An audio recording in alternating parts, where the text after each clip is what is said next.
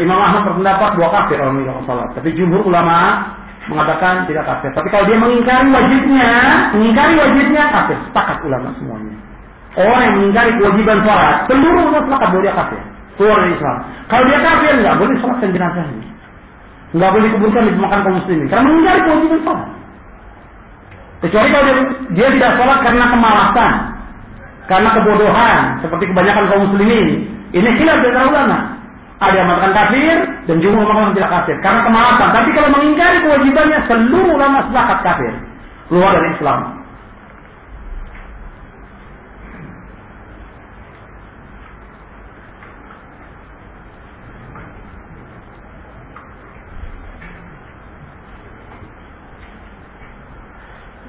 ada disebarkan selebaran yang mengatakan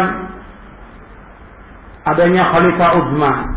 Judul selebaran tersebut maklumat terbentuknya kembali Khalifah Khilafah Islamiyah. Khilafah kaum muslimin. Ini menghayal orang-orang ini. Kesian mereka, para penghayal. Ya. Orang-orang yang menghayal. Sekarang untuk kembalinya khilafah itu, kita nggak diperintahkan untuk mengembalikan khilafah itu. Kewajiban kita mentauhidkan Allah, menjauhkan syirik. Itu kewajiban kita. Kita didik istri kita, anak kita untuk mentauhidkan Allah. Apakah khilafah terbentuk atau tidak? Yang penting bagaimana kita mewujudkan tauhid. Karena itu tujuan Allah menciptakan jin dan manusia. Bukan menegakkan khilafah. Kalau memang Allah kan nanti memberikan Alhamdulillah tapi ni'mah. Tapi kalau tidak, kita mau menunggu. Seperti orang Syiah. Ya, orang Syiah nunggu nanti. Imam Al-Muntazar Nanti akan muncul. Sekarang nggak ada kewajiban Jumat, nggak ada kewajiban jihad, nggak ada kewajiban nunggu Imam Muntazar. Orang yang sesat dan menyesatkan akan ini. Nah, sekarang bagaimana dia akan menunggu khilafah kaum muslimin dari mana? Bagaimana bisa terbentuknya khilafah itu kalau dia tidak melahirkan Allah, orang yang syirik? Allah akan memberikan kekuasaan itu kepada siapa? Kepada orang-orang yang mentauhidkan Allah menjauhkan syirik. Allah akan berikan. Dan itu disebutkan Allah. Kalau mereka berpegang dengan Islam ini dan mereka betul-betul bila tersenyum. Wa ja'alna minhum yahduna bi amrillah ma sabaru wa kanu bi ayatina yuqinun. Jadi bisabar wa yakin tunal imam fiddin. Dengan sabar dan keyakinan kata Syekhul Islam akan dicapai. Jadi harus sabar. Ini orang-orang ini tidak sabar, menghayal dan tidak sabar. Jadi yang penting sekarang ini bagaimana kita membina umat ini di atas jalan yang hak di atas manhaj yang hak.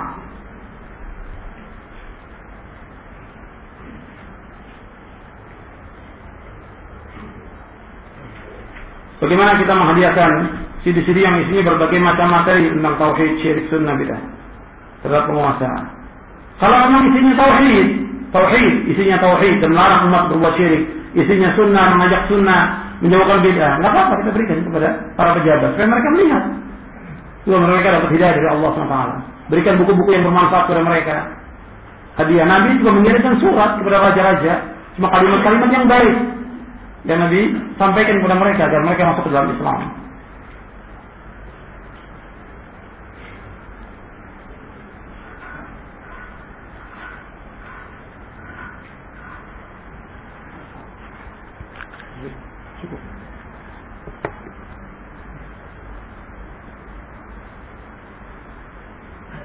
Bagaimana orang yang mengatakan bahwa dai ini hanya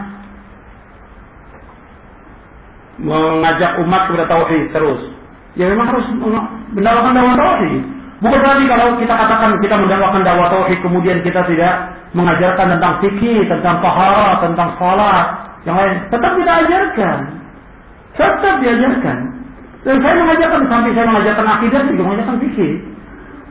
Yang lain juga demikian. Jadi jangan dianggap bahwa kalau kita mengajarkan tauhid itu nggak pernah menyentuh masalah fikih sama sekali tidak. Tetap kita ajarkan juga. Cuma seperti masalah tauhid ini adalah paling penting dalam dakwah kita. Itu paling pokok dalam dakwah kita.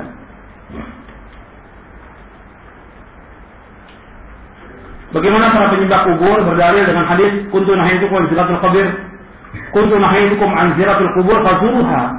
Hadis ini sahih.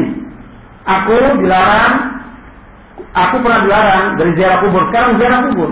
Ziarah kubur yang bukan ziarah kaum muslimin. Kubur kaum muslimin tujuannya apa? Yang pertama untuk memberikan salam kepada mereka. Yang kedua, untuk mendoakan mereka. Yang ketiga, agar kita mengambil ibrah pelajaran bahwa kita pasti akan mati. Tapi menyembah, meminta, atau doa di sana supaya makbul doanya, minta supaya dibuktikan urusan, ini syirkun akbar. Kalau dia meminta kepada si penghuni kubur, syirkun akbar, syirkun paling besar.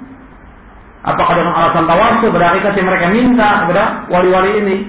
Ini syirkun akbar. Enggak bisa dengan alasan hadis yang tadi. Hadis yang tadi menjelaskan yang pertama tentang mengucapkan salam assalamualaikum warahmatullahi sampai akhir. Kemudian mendoakan mereka Allah maghfirlah warham sampai akhir. Yang ketiga kita mengambil pelajaran. Kalau Nabi mengatakan ziarah kubur karena ziarah kubur mengingatkan kepada mati. Ziarah kubur mengingatkan kalian kepada akhirat. Ziarah kubur akan melembutkan hati kalian kata Rasulullah. Itu manfaatnya. Bukan untuk membaca Quran, sebab kuburan bukan untuk membaca Quran. Bukan untuk e, melakukan ibadah di kuburan yang lain tidak boleh. Ya saya pikir cukup sampai di sini.